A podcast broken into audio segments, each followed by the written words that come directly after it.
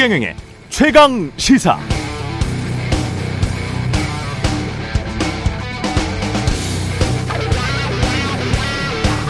네, 삼성전자 현금 100조 지고도 총수 취업 제한으로 M&A 차질 우려. 이재용 삼성전자 부회장의 사면 받기 1, 2년쯤 전에 이런 비슷한 제목의 기사들이 많이 나왔었습니다.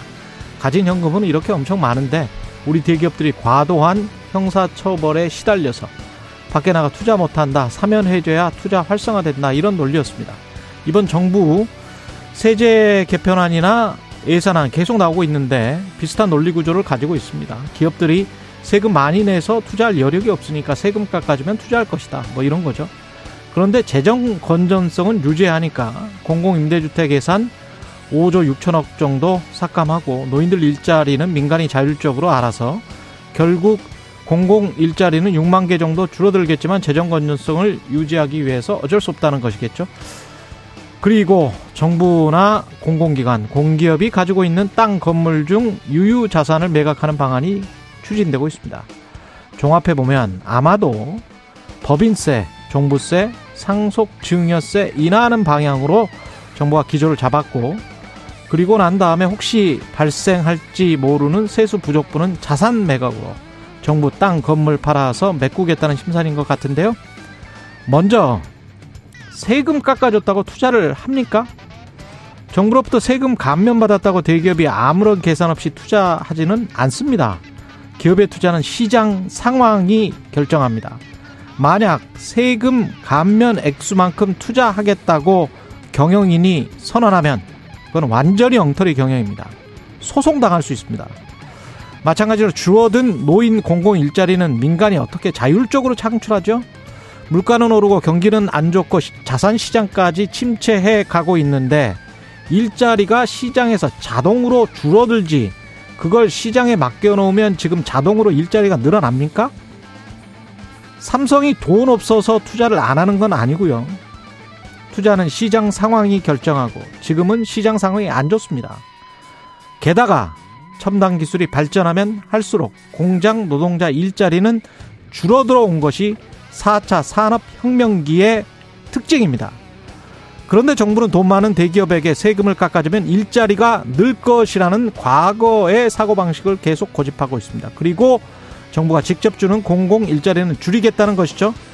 정말 대기업 퍼주기라도 해서 국가 경제가 좋아지면 좋겠습니다. 그러나 정부는 장담할 수 없는 일을 장담하고 있는 것 같습니다.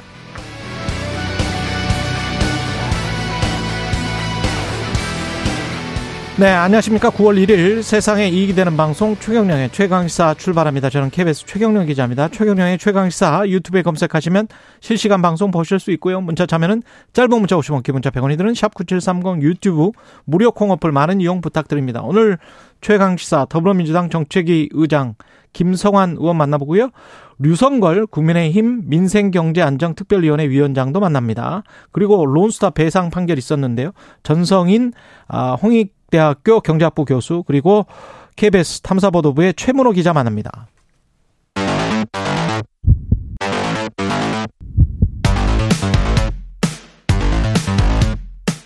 오늘 아침 가장 뜨거운 뉴스 뉴스 언박싱 자, 뉴스 unboxing 시작하겠습니다. 민동기 기자, 김민아 평론가 나와 있습니다. 안녕하십니까. 안녕하세요. 예, 론스타 판결 났는데 간단하게 팩트만 짚고 가겠습니다. 일단 2,900억을 배상하라는 그 결정을 내렸습니다. 예. 아, 일단 론스타가 청구한 전체 손해배상액의 4.6% 정도에 불과한데 핵심 쟁점인 부당한 압박 부분에서 우리 정부의 상당한 책임을 좀 인정을 한 배상액이기 때문에요. 음. 언론들은 론스타가 사실상 판정승을 거뒀다라고 평가를 하고 있습니다. 이자도 배상을 하라고 했거든요. 예. 이자까지 포함하면 한 3,100억 정도를 우리 정부가 배상을 해야 됩니다. 역사가 좀 길긴 한데요. 그렇죠. 간단하게 말씀을 드리면 론스타가 2003년 외환은행 지분 51%를 인수를 하는데 2007년에 홍콩 상하이은행과 매각 계약을 맺거든요. 음. 우리 정부가 이 승인을 검토하는 동안 글로벌 금융 위기가 닥치게 되고 그래서 홍콩 상하이 은행이 인수를 포기합니다. 음. 이후에 론스타가 2010년 하나은행과 또 매각 계약을 체결을 하는데 예. 우리 정부 승인이 나지 않아서 2012년에야 이걸 팔게 되거든요. 그렇죠. 그러니까 론스타의 주장은 음. 한국 정부가 이 매각 승인을 제때제때 하지 않아서 손해를 입었다. 그리고 심지어 매각 가격을 낮추도록 압력을 행사했다. 이렇게 주장을 한 겁니다. 예. 그래서 이제 소송을 제기한 건데 사실상 론스타 쪽에 손을 좀 들어준 것으로 보이고요. 다만 론스타에도 외환은행 매각 가격이 떨어진 책임이 절반 정도 있다. 그래서 떨어진 가격의 50% 정도만 손해배상액으로 인정을 했습니다. 그 외환카드 주가 조작이랄지 이쪽은 대법원에서 유죄 판결이 났었잖아요. 유죄 판결이 났죠. 예. 어, 일단 우리 정부는 판정 취소와 집행 정지 신청을 추진을 하기로 했는데요. 한동훈 법무부 장관은 론스타의 청구액보다 많이 감액이 되긴 했지만 이번 판정은 수용하기가 어렵다. 국민의 피 같은 세금이 한 푼도 유출되지 않아야 한다는 각오로 후속 조치를 적극적으로 검토하겠다고 밝혔습니다. 그 판정에 대해서 조금 더 자세하게 설명을 드리면 음. 론스타가 제기한 쟁점은 크게 나누면 세 가지인 것 같아요. 첫 번째는 이제 2008년도에 이 외환은행을 HSBC에 팔려고 했는데 그때 계약까지 다 됐는데 어 그때 이제 금융당국이 승인을 해주거나 이런 것이 없어서 이게 음. 무산이 됐다.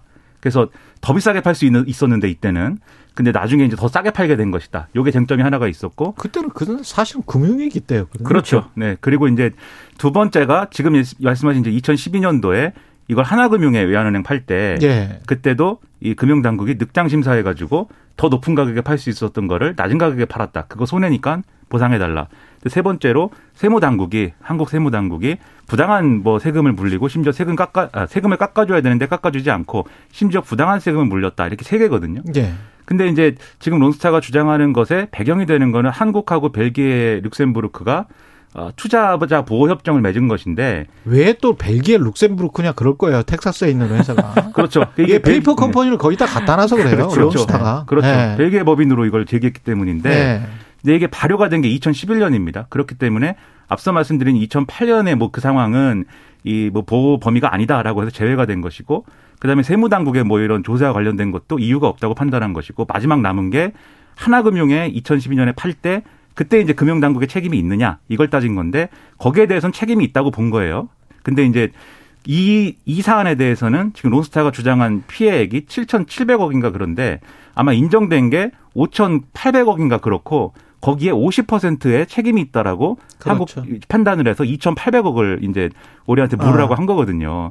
근데 전문가들이 이제 방금 말씀드린 쟁점 중에 결국은 지금 말씀드린 하나금융에 팔 때 이게 금융당국의 책임이 있었느냐가 이제 주요 쟁점으로 봤는데 음. 여기서 한국 정부의 책임이 인정이 된 것이기 때문에 이게 사실상 절반의 승리가 아니라 절반의 패배 아니냐 이런 얘기가 나오는 겁니다. 예.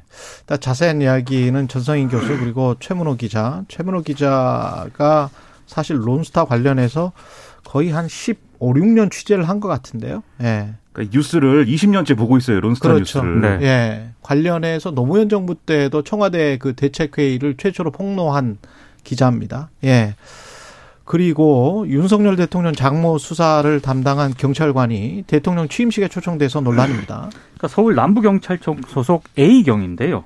이 A경위에 대한 초청은 행안부 취임 행사 실무 추진단이 이 참석을 요청하는 공문을 보내서 이루어졌다라고 하고 이 공문에서는 이 A 경위만 특정을 해서 초청을 했다고 합니다. 그러니까 이 자체가 굉장히 일단 이례적인데 또 문제는 경기 남부청 반부패 경제수사대가 이른바 경기 양평군 공흥지구 개발 특혜 의혹을 9개월째 수사 중인 그 경찰이라는 점. 또 하나는 이 경위가 수사 담당자라는 점입니다.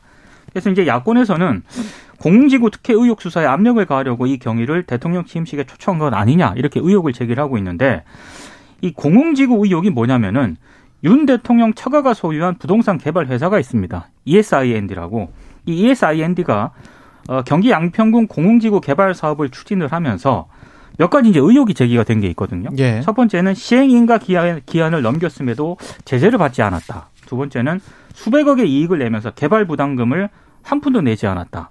그리고 이제 공흥지구 일대 임야를 취득하는 과정에서 농지법을 좀 위반했다. 이런 의혹들이 제기가 된 겁니다. 아, 그리고 이 ESIND의 주주는 윤 대통령의 장모의 장차남이고요. 음. 김건희 여사도 한때 이 등기 이사로 이름을 올리기도 했습니다. 그리고 개발 사업이 진행되던 2013년 4월부터 2014년 1월까지 윤 대통령이 당시 여주지청장으로 근무를 했었고 사업 인허가권자였던 김성교 당시 양평 군수는 현재 국민의힘 의원이고 윤 후보 경선 캠프에도 참여를 했었습니다. 그러니까 이 모든 것들이 좀, 좀 계산된 것 아니냐라는 의혹을 제기가 하고 있는 하고 아니 있는 거죠. 근데 왜좀 총령 봉사상 그 수상한 사람들이 그리고 다 초청받지도 못했다며요. 나머지 세 명인가는 연락도 아, 안 갔답니다. 연락도 안 갔다는 거잖아요. 네. 그러니까는 의문이 상당히 있죠. 그러니까 예. 저는 두 가지 생각이 드는데 첫 번째로 이거를 이제 야당은 이 봐주기 수사한 거에 대한 나름의 뭐 배려 아니냐 또는 봐주기 수사를 위한 거 아니냐 뭐 이렇게 얘기를 하지만 저는 취임식에 초청이 되면은 수사에 영향이 있을까? 이거는 조금 이 인과관계를 설명하기 좀 어려울 것 같아요. 그래서 음. 그런 부분에 대해서는 추가적으로 확인을 해봐야 될 텐데 다만 또 두 번째 생각이 드는 건 뭐냐면 이렇게 수사상에 연관이 있는 인물이라면 굳이 초청을 했어야 되는 건가라는 의문이 있고 지금 이제 뭐 얘기하는 것처럼 단체로 뭐가 초청이 될 때 같이 끼어들어서 뭐 초청이 된 거다 우연의 일치다라고 그렇죠. 하려면 그 팩트가 있어야 되는데 그 팩트에 대해서 대통령실이 확인을 안 해줘요. 지금 대통령실에서는 또 뭐라고 하냐면 전체 초청자 명단 갖고 있지 않고 그분이 초청받아 참석했는지 확인하기 어렵다라고 얘기를 하고 있는데 저는 이런 해명이 더 논란을 키운다고 봅니다. 그러니까 참석 아니 근데 네. 이미 지금 언론이 몇 개 언론사가 초청을 받아서 참석을 했다는 걸 확인을 해버렸잖아요. 그렇죠. 그렇죠. 참석을 그리고 참석을 했는지도 의문이지만 애초에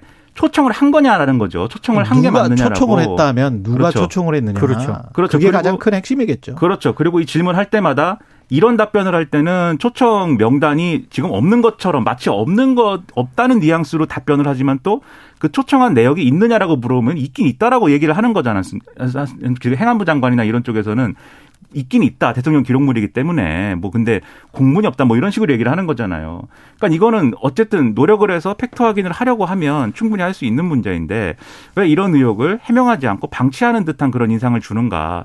저는 이거 이런 의혹에 대해서 제대로 대응을 해야 될 텐데 상당히 걱정이 됩니다. 언론이 이렇게 여러 언론이 이렇게 명단이라든가 참석자를 가지고 의혹을 제기를 하고 있는데 대통령실의 지속된 해명은 우리는 초청 여부를 확인하기 어렵다는 입장만 내놓고 있거든요. 언론사들도 확인이 가능한데 대통령실이 이거 확인하기 어렵다는 걸 상식적으로 좀 믿어야 하는 건지. 다시 한번 말씀드리지만 지난번에도 말씀드린 것 같은데 초청과 참석 여부는 분리해서 생각을 해야 될 것 같고 그리고 대통령 경호 때문에라도 대통령 취임식 날 참석자와 초청자가 그 같은 사람인지 그렇죠. 신원 확인을 안 합니까? 이거는 말이 안 되는 이야기예요.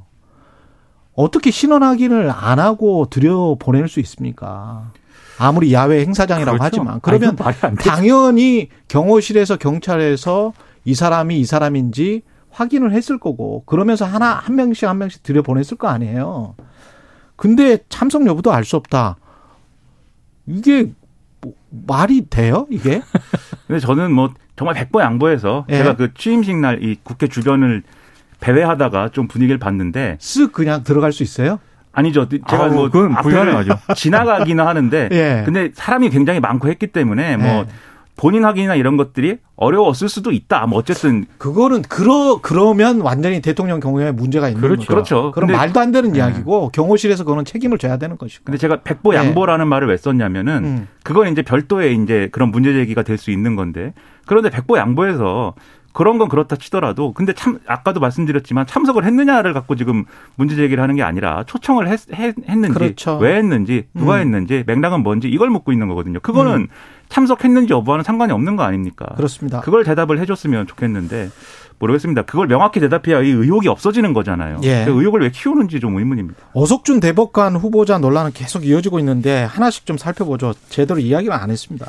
그러니까 이게 검사의 비위에 대해서 면직 처분을 취소를 해준 적이 있거든요. 예. 근데 오석준 후보자는 당시 검사의 향응 수수액이 85만 원 정도에 불과하다면서 징계를 취소했는데 이게 좀 사건 내용이 좀 설명을 해주세요. 그렇습니다. 어떤 사건인지. 이 징계가 적절하냐 이 예. 논란입니다. 그러니까 양의원형 더불어민주당 의원실이 이 검사의 면직 처분 취소 소송 판결문을 입수했고 예. 이걸 이제 일부 언론들이 보도를 했는데 이 검사가 2009년 2월부터 9월까지 15차례 성매매를 하는 포항시의 유흥업소 두 곳에 드나들었다라고 합니다.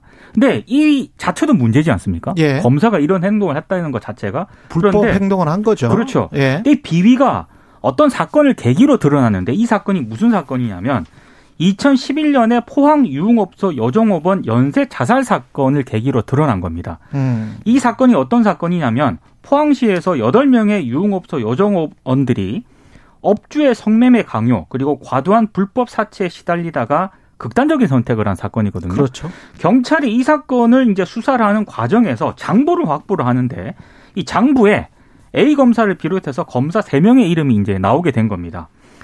법무부가 이 검사와 다른 한 명의 검사에게 당시 면직 처분을 내려서 검사 신분을 박탈을 했는데 이 검사가 징계 취소 소송을 내거든요. 이 사건의 1심 재판을 담당했던 판사가 오석준 지금 대법관 후보자입니다. 어. 예. 근데 이 검사의 손을 들어준 겁니다.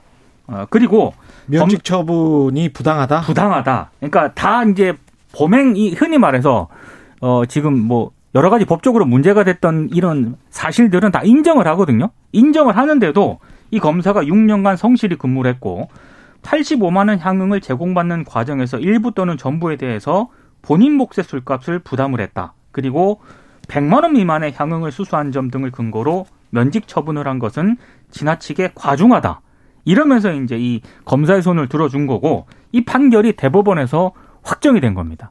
그래서 이런 어떤 그런 판결을 내린 사람이 대법관 후보자로서 적절하냐 이런 문제 제기가 게다가 나오는 800원 거죠. 횡령했다는 이유로 버스 기사를 해임한 거는 또 그거는 정당 정당하다고 판결한 거죠. 그래서 그 판결과 대비가 되면서 논란이 제기가 되고 있는 겁니다. 근데 이게 일단 각각의 판결이기 때문에 각각의 판결에서 제기는 법적인 쟁점을 같이 봐야 될 것 같은데 근데 누가 봐도 상식적이지 않지 않습니까? 일단 800원 횡령 버스 기사의 경우에는 이게 뭐 단협에 대한 위반이나 이런 것 때문에 뭐 단협을 근거로 해서 이렇게 판결을 한 것이다라고 청문회에서 설명을 했는데 이 검사 관련 판결은 왜 이렇게 한 건지에 대해서 후보자가 제대로 설명하지 못했어요. 그러니까 이 당시에 법적 쟁점이 있었을 거 아닙니까? 그렇죠. 우리의 상식과는 뭔가 동떨어진 예. 그게 뭐였는지 그런 것에 대한 답을 듣고 싶은데 상당히 의문이고 그리고 이런 판결이 대법원에서 확정까지 됐다고 하면은 이게 검사라는 직, 이 직업에 대한 상당한 오해를 불러일으킬 수가 있어요. 이 검사라는 직업은 막 이런 성매매 유흥업소에 막 10여 차례 막 드나들고 85만 원 정도의 향응은 수술을 해도 되는 거냐 그게 6년간 성실히 근무만 하면 돼요. 6년간 혹시 그리고 85만 원 향응 중에서 일부를 만 원이든 2만 원이든 10만 원이든 좀 내면 되고요. 5년이었으면은 100만 원 미만의 향응을 수술을 했으면 됩니다. 드러난 사실만 봤을 때. 만약에 6년이어야 됩니까? 5년. 예. 5년간 성실히 근무했으면은 그러면 유죄가 됐던 건지. 일반 회사원이 10년간 성실히 근무를 하고 가령 이런 걸로 회사에서 불법으로 성매매를 한 게 발각이 됐다면 이 회사 구속이죠? 다닐 수 있습니까? 그러게 말입니다. 저 하다못해 저 제가 여기 뭐 KBS 고용된 건도 아니 고용된 예. 것도 아니지만 아 김민아 평론가는 바로 잘립니다. 네, 저는 바로 제가, 다음 날 예, 제가 제가 자를 겁니다. 네, 다음 날 예. 못 와요. 예. 그런 상황인데도 이런 것을 국민들이 어떻게 납득을 하겠습니까? 그래서 이게 제가 거듭 말씀드리면 무슨 법 전문가들의 재판 아닙니까? 결국 검사도 법 전문가고 판결한 사람도 법 전문가니까. 이그 대법원까지 가서 또 확정 판결이 나왔다는 게 정말 짜고 치는 고스톱도 또 아니고 그러니까요. 뭡니까 이게? 사실 그게 말이 더안 되는 거예요. 예. 그래서 예. 이게 왜 이렇게 됐는지 설명을 해주고 앞으로 이런 일이 있지 않도록 하려면은 뭐가 어떻게 돼야 되는 건지를 말해줬으면 좋겠어요. 근데 청문회를 통해서 말이 안 됐기 때문에 의문이고 여기에 더해서 또 관련돼서 이 대법관 후보자가 너무 검사들이랑 친한 거 아니냐. 이게 맞아요. 이제 윤석열 대통령하고의 인연 얘기 때문에 그렇거든요. 그렇죠. 이게 이제 윤석열 대통령의 지금 살고 있는 이제 사저에 있는 술집이 있습니다. 예. 이게 무슨 뭐 미국의 무슨 주 이름하고 비슷한 이름의 술집인데. 아, 그래요? 네. 그 술집에 술집 사진까지 나와가지고 이 술집 간 적 있냐라고 하니까 음. 윤석열 대통령하고 여기서 같이 음주도 했고 뭐 이런 얘기를 한다, 한단 말입니다. 이 음. 대법관 후보자가. 그렇다고 하는 것은 이 대법관 후보자의 중립성이나 독립성 이런 거에 대한 의문으로 이어지는 거잖아요. 왜냐하면 판사와 검사 사이기 때문에. 그렇죠. 예. 다행히 이제 대통령으로부터 전화가 와도 끊, 나는 끊겠다 뭐 이렇게 얘기를 하긴 했습니다만 이런 우려가 이미 있기 때문에라도 이런 의혹들은 제대로 설명해 주는 게 필요했는데 좀 아쉽습니다. 근데 이 케이스 하나만 봐도 좀 이상한데요. 이게 대법관 가서도 이렇게 판결을 할지 대법원 가서도 그거는 아니 보통 저 법원 관련해서 미국이나 유럽에서 대법관 선임할 때 네. 임명할 때 무슨 가치 민주주의 동성애, 동성애 결혼, 네. 무슨 뭐 인권, 낙태 뭐 이런 거 가지고 논란이 되잖아요. 그러니까 그 사람의 네, 가치가 보수적이냐 진보적이냐 이 정도 가지고 논란이 되지 이런 부정부패 사범을 잘해줬고 민생 사범은 못 해줬다 이런 거 가지고 논란되지 저는 사실 대통령하고 뭐 친하냐 예. 안 친하냐 이것보다는 예. 과거 이 사람이 결정을 내린 판결들 있지 않습니까? 그러니까 이거 전형적인 유전 무죄고 그렇죠. 권력과 가까운 어떤 판결이고 그렇게 볼 수밖에 없는 거 아니에요? 그렇죠. 그래서 지금 말씀하신 대로 이게 정책적 쟁점으로 되려면 그렇죠. 그때 그 판결에 대해서 본인은 어떻게 생각하는지 그러면 지금 와서 그럼요. 볼 때. 네. 그리고 그게 정말 어쩔 수 없이 법적으로 그렇게 해야만 되는 상황이었다라고 할 때라고 하면 법이 어떻게 그러면 이 상황을 교정할 수 있는지에 대해서도 얘기를 해줘야 된다는 겁니다. 아휴, 이건 뭐 이 참 이상한 이상한 판결이 근데 이런 판결 이분만 이런 판결을 했을까 싶 기도 합니다. 지난번에 99만 원 세트도 있고 뭐 예. 네. 여러모로 의문이 커요. 예. 셀프였죠. 그거는 그렇죠. 셀프. 검사가 기소를 예. 할 때. 네. 셀프로 면소를 해준 권성동 원내대표와 아, 이재명 당대표가 상견례가 있었습니다. 국민의힘이 당대표가 지금 없기 때문에. 네, 일단 예. 취임 인사차 이제 상견례를 하러 인사를 하러 갔는데 처음에는 분위기가 괜찮았거든요. 근데 이제 이재명 그 대표가 얼마 전 윤 대통령이 반지하 방의 창업한 현장을 보고 주거 환경 개선을 말한 것으로 아는데 내년도 정부 예산안을 보면은 서민 연구 임대주택 예산이 5조 6천억 삭감이 됐다. 그런 것도 좀 생각을 해달라. 이렇게 얘기를 했고 어, 권 원내대표가 국회 심의 과정에서 야당이 문제 제기하면 듣겠다. 그 정도로 하시라 이렇게 만류를 했는데 예. 이재명 대표가 뭐 소상공인과 골목 상권에 큰 도움이 되는 지역화폐 예산도 전액 삭감을 했다라고 하면서 문제를 지적을 한 겁니다. 그래서 약간 좀 신경전 설전이 좀 벌어졌는데 일단 이후에 또 비공개로 회동이 전환이 됐고요. 이때는 두 사람이 또 대학 선후배 사이거든요. 음. 그래서 고시 공부한 얘기하고 편안하게 사담을 나눴다라고 박정하 그 국민의힘 수석 대변인이 밝혔는데 어제 언론을 통해서 잠깐 공개된 내용을 보면은 상당히 좀 신경전이 좀 팽팽했습니다. 그러니까 이게 앞으로 이재명 대표 체제의 민주당의 어떤 모습을 보여 예고한 것 같아요. 뭐, 무슨 얘기냐면 이렇게 덕담하러 간 거 아닙니까 이재명 대표가 권순동 원내대표실에 그럼 이제 덕담을 주고 받고 이렇게 악수하고 앞으로 잘해보자 이렇게 가야 되는 건데 권성동 원내대표가 거기서 종부세 얘기를 꺼낸 거예요 그렇죠. 굳이 그래서 종부세 완화 이거 대선 때 약속했는데 해줘야 되지 않냐 이렇게 얘기를 했는데 그러니까 대로주고 말로 받는 거죠. 종부세 얘기했더니 예산안에 이것도 문제고 저것도 문제고 어 그 임대주택 예산을 왜 깎았느냐 막 이렇게 쭉 나오니까 권성동 원내대표가 이제 크게 웃고서는 그건 철학의 차이니까 앞으로 토론해 봅시다 이렇게 정리한 거잖아요. 예. 근데 이게 어떤 부분에서 보면은 그러니까 어 이게 뭐 이렇게 민주당의 민주당의 가치를 막 이렇게 실현하기 위해서 노력하는 그런 대표의 모습이다라고 볼 수도 있겠지만 여야 관계에 있어서는 어쨌든 아, 어쨌든 여의도의 다수는 지금 이제 야당이니까 음. 그런 나름의 포용력이나 이런 거를 보여주는 것도 좀 필요할 텐데 그런 부분에서는 조금 아쉬운 어떤 장면이다라는 생각도 들고 하지만 또 보면은 권선동 원내대표랑 결국은 얘기가 좋게 끝났지 않습니까? 그러면 이 부분에서는 협치를 기대해 볼 만도 하다라는 생각을 하면서 그런데 권성동 원내대표는 언제까지 원내대표냐? 네, 뭐 얼마 안 남은 것 같아서 이거 참 여러모로 아 근데 허무하다. 저는 좀 다, 다를 달리 보았던 부분도 있습니다. 예. 차라리 이런 식으로 약간 정책적인 논쟁을 한 거지 않습니까? 그렇죠. 네. 이런 거는 조금 더 해도 된다. 저는 네, 그런 좋습니다, 생각도 그거는. 듭니다. 아, 이게 수포리치 감세냐, 뭐 민생을 더 살펴야 되냐, 서민이 그렇죠. 누구냐, 뭐 이런 거는 이야기를 해볼 만하죠. 그렇죠. 예. 네. 국민의힘 상황은 지금 비대위 출범 속도를 높이고 있는데 짧게 이야기를 하고 끝내겠습니다. 당원 개정안 심의를 위한 상임 전국위 소집 요구서를 제출했고요. 예. 어, 지금 그래서 일단 어, 내일 당원 당규 개정을 위한 상임전국위원회가 개최가 되고 5일에는 전국위원회가 개최가 됩니다. 그런데 이게 잘 예정대로 될지는 의문입니다. 왜냐하면 전국위 의장이 서병수 의원이지 않습니까? 어제 사퇴를 했거든요. 음. 그래서 지금 안철수 의원도 이 부분에 대해서 계속 문제 제기를 하고 있기 때문에 아마 진통이 좀 예상이 되고 있습니다. 서병수 의원은 걸림돌이 되지 않기 위한 그런 판단을 내려서 이제 사퇴를 한 것이기 때문에 이제 의장 관련 논란은 이제 쟁점이 없어졌다고 봐도 되겠는데 말씀하신 것처럼 반대 의견이 여러모로 분출되고 있기 때문에 이게 전국에 어떻게 반영될 것이냐 요건 지켜볼 포인트인 것 같고 아울러서 장재원 의원이 또 이선 후퇴하고 이러면서 윤핵관들의 이선 후퇴 그림이 좀 만들어지는 그림도 있지 않습니까? 그렇죠. 그런 상황도 있어서 좀 여론이 어떻게 갈까 좀 봐야 되겠는데 근데 장재원 의원은 원래도 이선에 있었는데 그렇죠. 이선에서 이제 이선 후퇴한 것 같은 그런 모양새가 돼서 어떤 임명직에도 안 들어가겠다라는 것이 당권 도전은 안 하겠다는 말은 아니에요. 저건 선출직 그건 선출직이기 그렇습니다. 때문에 임명직은 안 하겠다는 이야기. 네. 근데 이제 예. 현실적으로 쉽지 않은 부분도 있을 것 같고 한데 예. 근데 오히려 이렇게 윤핵관들이 나왔는데 이준석 전 대표가 물리지 않지 않습니까 지금? 그렇죠. 그럼 또 반대로 이준석 전 대표한테 불리한 여론이 조성될 수도 있는 거죠 이게. 그렇죠. 그러니까 여러 이준석에게는 그렇죠. 압박이 될 수도 있습니다. 여러 노림수가 있는 것 같습니다. 뉴스 unboxing 민동기 기자 김민아 평론가였습니다. 고맙습니다. 고맙습니다. KBS 1라디오 최경영의 최강시사 듣고 계신 지금 시각 7시 44분입니다.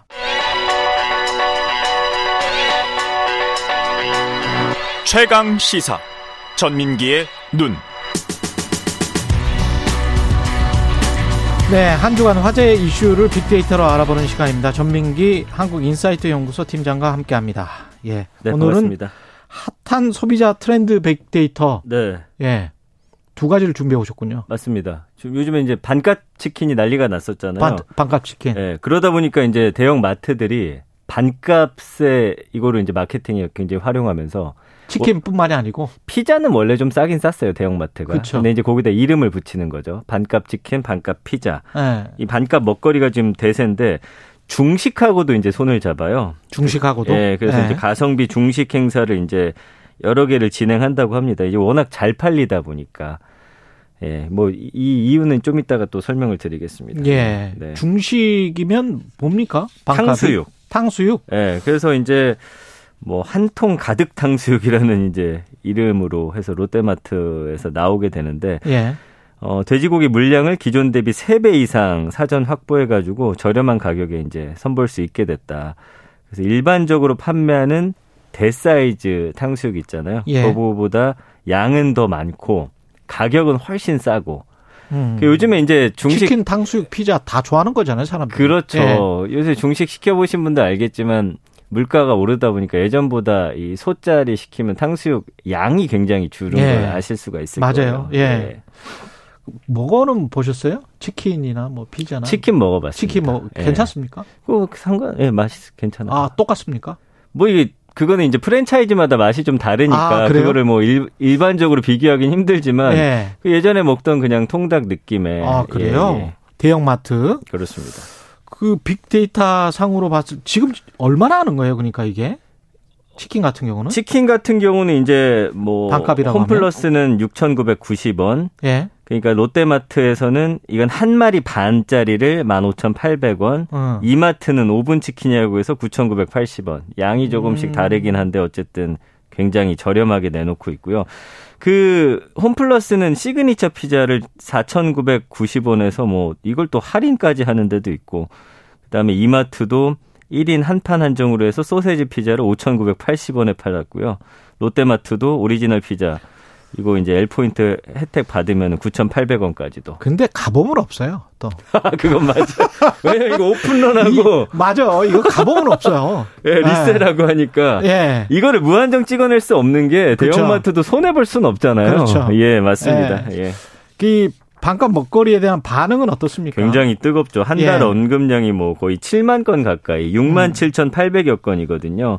그래서 보면은 이제 뭐 반값 치킨이라든지 반값 세일 이러다 보니까 요즘에 뭐 여기뿐만 아니라 반값이라는 이름을 굉장히 여기저기 많이 붙이는 거예요. 그래요? 예, 뭐 근데 편의점에도 실제로 나오고. 반값일지 모르겠습니다. 이것도 마케팅의 일환이 예, 그럴 수 있죠. 그렇지만 예. 이제 사람들이 일반적으로 느끼던 가격보다는 저렴해야지 사실 네. 그게 먹히는 거니까. 그렇죠. 예, 이런 단어들 나오고 있습니다. 예. 그 일반적인 가격을 오히려 높여놓고 반값 할인이다라고 하는 것. 이게 지금 저 마케팅에서 자주 이용하는 그 방법이거든요. 그러니까 맞아요. 할인해 주는 예, 것처럼. 마치 크게 할인해 주는 것처럼. 예. 예, 옷값이나 뭐 이런 것들도 네. 조심해서 보십시오. 근데 뭐 이제 무슨 백화점 정상 가격이 맞아요. 뭐 얼마였다. 예. 정말 얼마 얼마였는지 확인을 해보시고. 근데 이제 예. 옷이라는 거는 약간 그 뭐 브랜드의 가치나 이걸 만든 사람의 그 보이지 않는 무형의 가치가 투영되니까 가격을 알기 힘든데 그렇죠. 치킨은 우리가 일반적으로 먹던 가격이 있어서 그런 좀거 같아요. 아니까. 예, 그리고 감성어가 72.9 대 20.7인데 예. 주문 폭주, 뭐 담백한 맛, 어 그 다음에 세일하다, 득템하다, 뭐 이런 단어들이 쭉 나오거든요. 그러니까 일단 싸니까. 싸니까. 맛이 그리고 괜찮으니까. 형편 없으면 먹을 예. 수가 없는데 괜찮으니까 예. 예. 반응들이 굉장히 좋습니다. 근데 좀, 뭐, 우려나 비판의 목소리가 좀 있기는 합니다. 그렇죠. 예. 왜냐면은 이제 이게 어 다른 곳들은 이렇게 싸게 하려면 어쨌든 뭐 인건비, 임대료, 배달 수수료 등등해서 다른 가격을 또 낮춰야 되는데 그렇죠. 그렇긴 또 쉽지가 않다 보니까 이게 가격 낮추면 낮출수록 중간 가맹점은 남기는 게 없어서 이제 힘들어지는 구조예요. 그러나 대형마트는 워낙 지점이 많고 하니까 여기서 조금 아낀 걸 다른 데다 또 전가시킬 수가 있거든요. 예. 그러니까 결국에는 누군가는 피해를 또 그 안에서 보고 있다는 거예요. 그럼요. 예. 그래서 이 여기서 또 일하시는 분들은 이거 워낙 또 일이 많으니까 또 힘들고 음. 이런 어떤 우리가 근데 이제 그 사람들의 임금은 안 오르고. 바로 그거예요. 예. 그러니까 이게 프로모션이라는 게 결국에는 가격을 낮춘다라는 거는 누군가가 그걸 감내해야 되는 구조거든요. 그렇죠. 그러니까 이 부분에 대한 좀 지적이 나오고 있는 거예요. 이게 물가가 너무 올라서 나오는 이제 어떤 일종의 소비 트렌드인데 네. 아, 유튜브에서 땅콩님은 물가가 너무 올라서 문제입니다. 그래서 반값 치킨 반값 세일 유행하는 거 아닐까요? 이렇게 말씀을 하셨는데 반대로 네. 명품 시장에서 리세일 이 시장도 지금 이거는 과거에 굉장히 커졌었는데 지금 더 커지고 있어요? 자 일부 뭐 예를 들어서 운동화나 이런 게 이제 유행이 있다 보니까 그랬죠. 좀 거품이 꺼진 게 있는데 나는 그렇게 들었어요. 저는 그렇게 그쵸? 들었습니다. 예. high-end급 완전히 진짜 비싼 거? 비싸고 수량이 적은 거는 네. 이거는 오히려 천정부지로 가격이 더 올라가게 되는 거예요. 그래서 예를 들어서 온라인 플랫폼을 통한 명품 resell 시장이 커지고 있는데 고가의 핸드백뿐 아니라 1억 원대 시계가 온라인상에서는 거래가 막 척척 돼버리는 거예요. 그래서 그 이커머스 업계 보니까 트렌비라고 있습니다. 이 명품 플랫폼인데 여기서 그 파텍 필립이라고 하는 굉장히 비싼 시계가 있어요. 예. resell가 1억 3,500만 원에 팔린 거예요. resell가가? 이게 이제 출시가보다 한뭐 차고 뭐, 다니다가 예. 파는 거잖아요, 이게. 근데 이제 resell이라 하면 요즘에는 이걸 예. 중고라기보다는 사자마자 쓰지 않은 그런 거예요? 그런 게 더 비싸게 팔릴 수밖에 뭐 없는 이런 거죠. 거는 그러면 뭐 한정판이니까 더 비싼다는 거예요? 지금 출시가보다? 한정판이라기보다는 원래 이게 워낙 비싸니까 많이 찍어내질 않는데 찾는 아. 사람이 많아지다 보니까 그냥 사가지고 매장만 통과를 하면은 갑자기 프리미엄이 막 몇 천씩 붙게 되는 거죠. 그러니까 음, 왜 사요 이거를 1억이나 넘게 주고?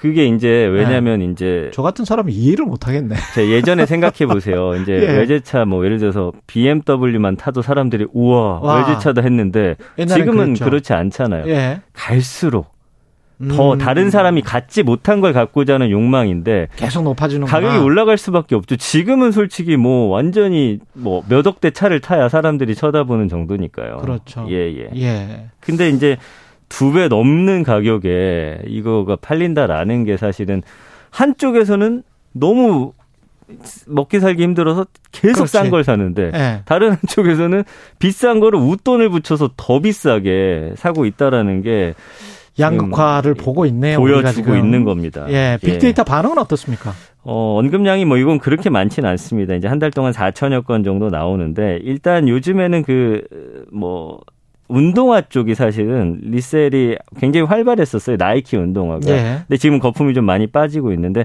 운동화 같은 경우도 뭐 예를 들면은 2, 30만 원짜리가 어 누구와 협업한 거다 하면은 100만 원이 훌쩍 넘어가는 아. 가격에 판매가 됐었거든요. 예. 그 지금도 일부 그런 특정 상품은 굉장히 비싸지만 나머지는 좀 거품이 좀 빠진 상태인데 그거 외에도 뭐 패션이나 중고 거래, 뭐 지갑이라든지 가방 이런 명품 이런 키워드들 그리고 요걸 또 중개하는 그런 플랫폼들이 굉장히 많거든요. 아, 그렇군요. 예, 그런 이름들이 나오고요. 감성어 60.7 대 34.8로 긍정이 높습니다. 그래서 뭐 성장하다, 그 다음에 세계적인 현상이다, 예. 과열되다, 그리고 짝퉁 논란이 있었어요. 짝퉁 논란 분명히 예, 있겠죠. 예, 뭐 이런 이야기들이 좀 지배적으로 좀 나오고 있습니다. 듣겠습니다. 예. 전민기 한국인사이트 연구소 팀장이었습니다. 고맙습니다. 감사합니다.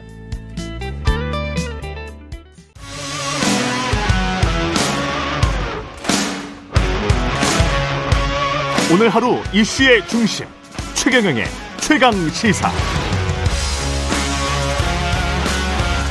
네, 윤석열 정부 출범 후 첫 정기국회 오늘 시작됩니다. 지도부 혼란으로 당내 갈등 수습이 가- 과제로 떠오른 국민의힘 그리고 새 지도부 출범을 마친 민주당 모두 민생을 키워드로 내세우면서 100일간의 정기국회 대장정에 들어갈 것 같습니다. 더불어민주당 김성환 정책위 의장 연결해서 정기국회 정책 현안, 전국 현안들에 대해서 야당 입장 들어보겠습니다. 안녕하세요.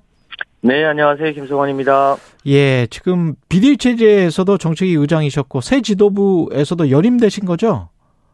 그렇습니다. 예, 어, 능력이 많이 모자라는데, 예. 어, 또 다시 임명을 해, 해주셔서, 뭐, 어깨가 무겁고, 또 정기국회 잘 대비하도록 하겠습니다. 정기국회 이번에 민주당이 생각하는 핵- 핵심 법안들이랄지 추진 필수 추진 법안들 같은 게 지금 간추려졌습니까? 네, 어제 저희 당 의원 워크샵을 통해서 이번 정기국회 때 이제 중점에서 추진해야 될 민생 입법 과제를 22가지를 추렸습니다. 예. 어, 어제 이제 발표도 했었는데요.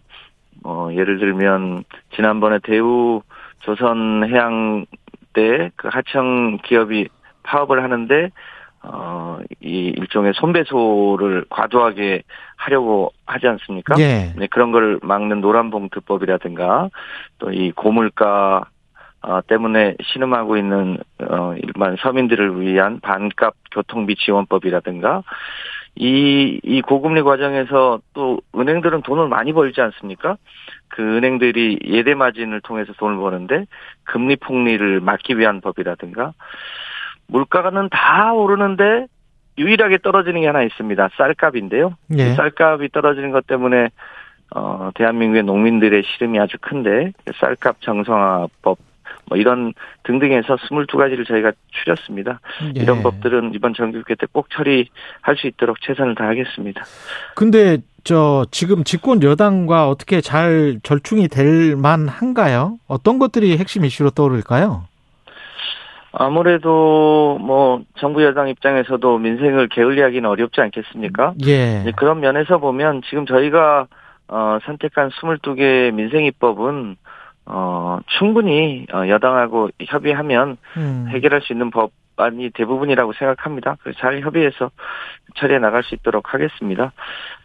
그 민생 국회 민생특위에서도 납품 단가 연동제라든가 화물연대 안전운임제라든가 뭐 예. 반값 교통비라든가 뭐 이런 법안들이 있는데 어, 이, 이거 역시 이, 잘 협의하면 충분히 처리할 수 있을 거라고 생각하고 있습니다. 기존의 언론 보도로 보면 여야 입장차가 지금 방금 말씀하신 것도 납품 단가 연동제랄지 안전운임제 이것도 좀 입장차가 크던데 이게 잘 될까요?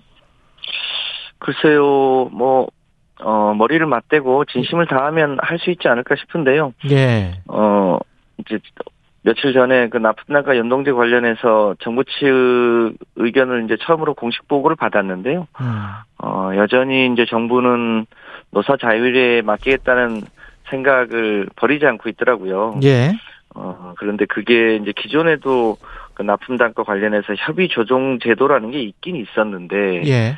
그 이제 위탁 기업과 수탁 기업 간의 그 갑을 간의 힘의 불균형 때문에 사실상 유명무실했었어요. 예. 이제 그런 거를 조금 더 이제 제도화 해야 된다는 것에 대해서 여야가 입장을 같이 하기 때문에 어. 수준을 어떻게 할 거냐에 대한 뭐 차이가 있긴 합니다만, 문제다.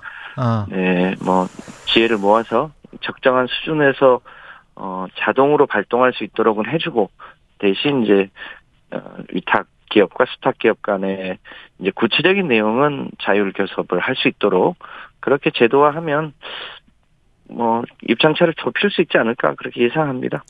어제 그 권성동 원내대표와 이재명 대표 상견례에서도 권성동 원내대표가 이런 말을 했잖아요. 철학이 국정운영 철학이 좀 다르다.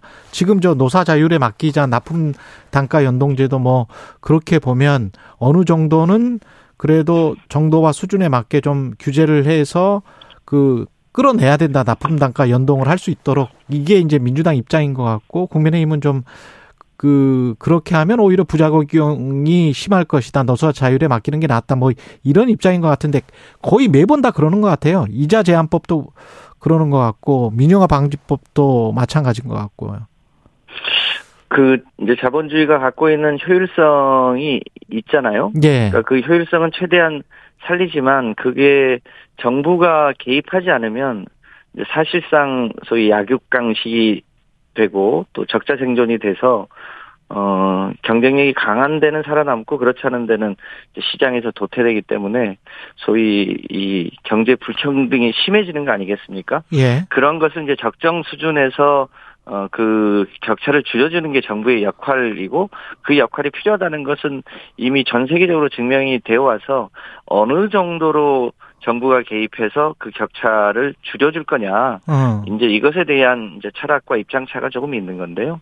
어, 유럽의 경우나 최근에 미국의 경우를 보더라도 정부가 적정하게 개입하는 것이 더 낫다는 게 뭐 세계적인 추세 아니겠습니까?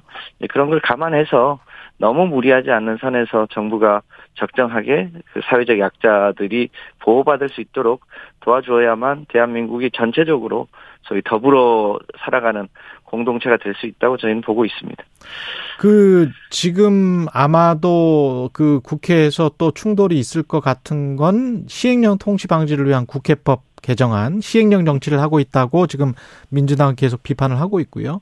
경찰법 개정안 경찰국 신설 대응을 위해서 그리고 허위 학력 기재 처벌 부정행위 조치 근거 마련을 위한 김건희 방지법, 일명 김건희 방지법 이런 것들인데 네. 이런 것들도 다 그 아까 말씀하신 것에 들어갑니까? 중점 추진 법안에?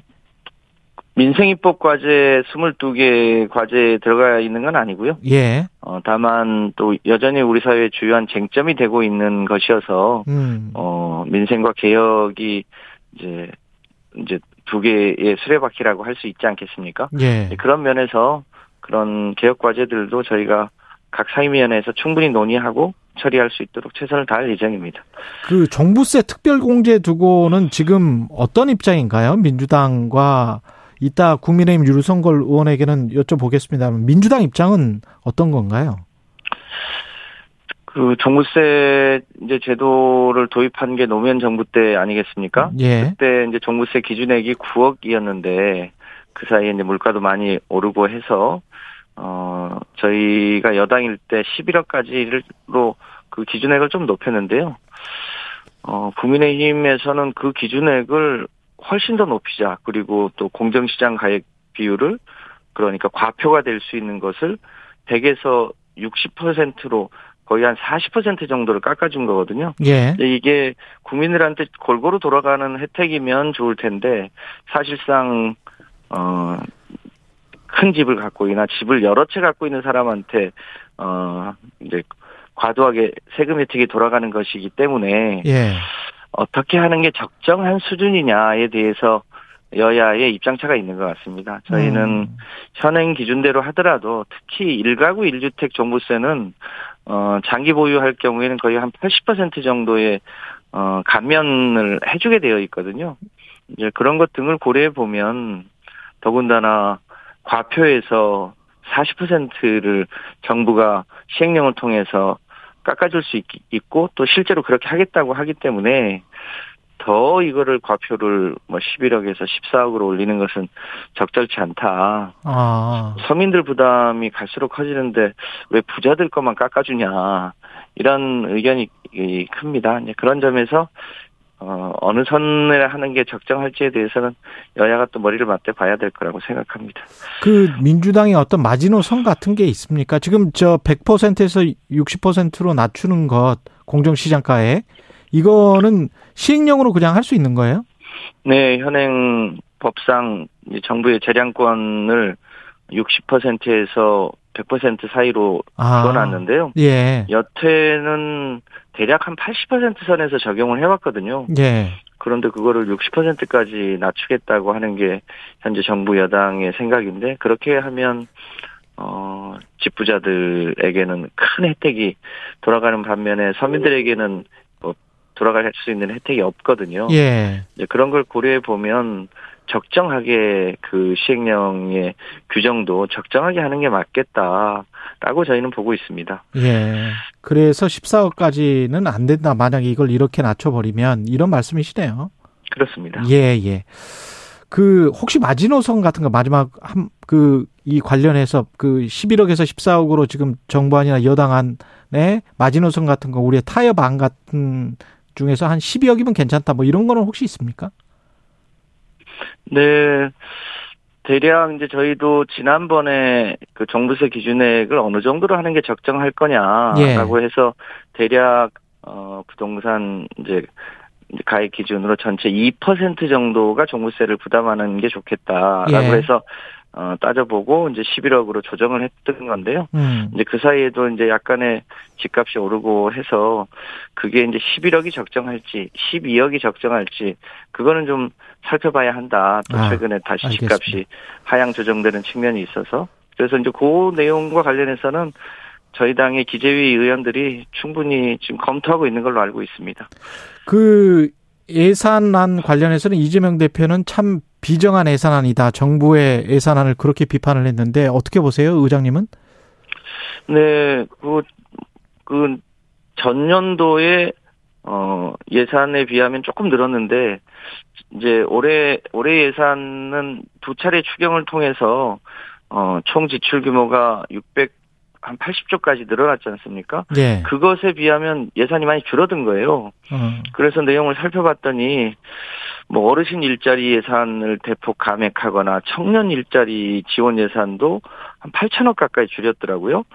그 코로나 때 그 지역의 소상공인들한테 정말 단비 같았던 게 소위 지역 화폐 예산이었는데 이것도 한 7천억 정도 삭감을 했고요. 이런 이 소상공이나 중소벤처 어, 기업들에게 돌아가야 될 여러 가지 예산들을 생각보다 많이 줄였습니다. 이런 부분들 때문에 어, 이재명 대표가 비정하다고 표현하지 않았나 싶은데요. 이제 국회로 넘어오게 되면 어, 저희가 충분히 살펴서 어, 불효불급한 예산은 뭐 어, 삭감하겠지만 어, 꼭 필요한 예산은 증액하려고 염두에 두고 있습니다. 정부는 지난 정부가 어, 돈을 너무 많이 썼기 때문에 지금 뭐 정부가 돈을 쓸 여력이 없다. 재정 건전성 확보를 위해서도 불가피하다. 그렇게 이야기를 하고 있는데 한편으로는 또 어, 종부세, 법인세, 뭐 소득세도 마찬가지지만 세금이나 또 이쪽도 세제 개편안도 계속 추진하고 있단 말이죠. 어떻게 보십니까? 이 재정 건전성과 법인세 등의 인하. 그 잘 아시겠습니다만 문재인 정부 이제 중반 넘어갈 때 코로나가 왔지 않습니까? 예.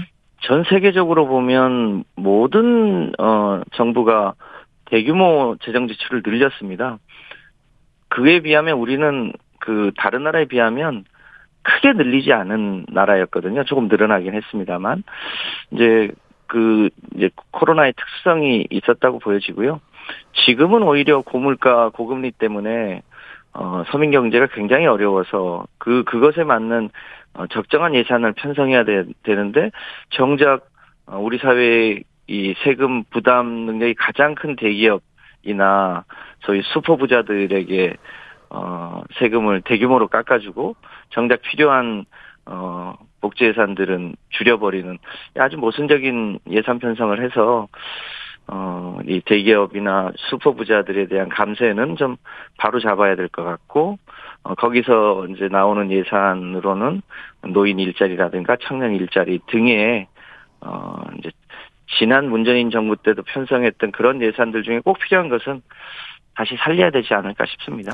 그 정기국회 되면 이 론스타 관련해서는 정부는 뭐 법무부는 이의 제기하겠다고 하고 있는데 지금 현재 정부 인사들 추경호, 한동훈, 뭐 한덕수, 윤석열 대통령까지도 중수부장이었기 때문에 그때 그 관련돼 있는 것 같은 그때 사건에 네. 그 어떻게 보세요? 론스타 관련해서는 참 안타까운 게 많죠. 네. 특히 론스타가 산업자본이어서 사실상 당시에 외환은행을 인수할 자격이 없었는데 음. 어그 과정에 지금 말씀하신 여러분들이 작용해서 론스타가 외환은행을 인수하게 된 거 아니냐. 예. 이런 의혹이 크지 않습니까? 예. 이제 차제에 그 론스타가 자격이 있었는지에 대해서도 좀 잘 들여다 봐야 될 것 같고요. 예. 그래서 그 책임 여부를 충분히 가려야 되지 않을까 싶습니다. 음, 알겠습니다. 말씀 감사하고요. 더불어민주당 김성환 정책위 의장이었습니다. 고맙습니다. 감사합니다. 공정, 공익, 그리고 균형. 한 발짝 더 들어간다. 세상에 이익이 되는 방송. 최경영의 최강 시사.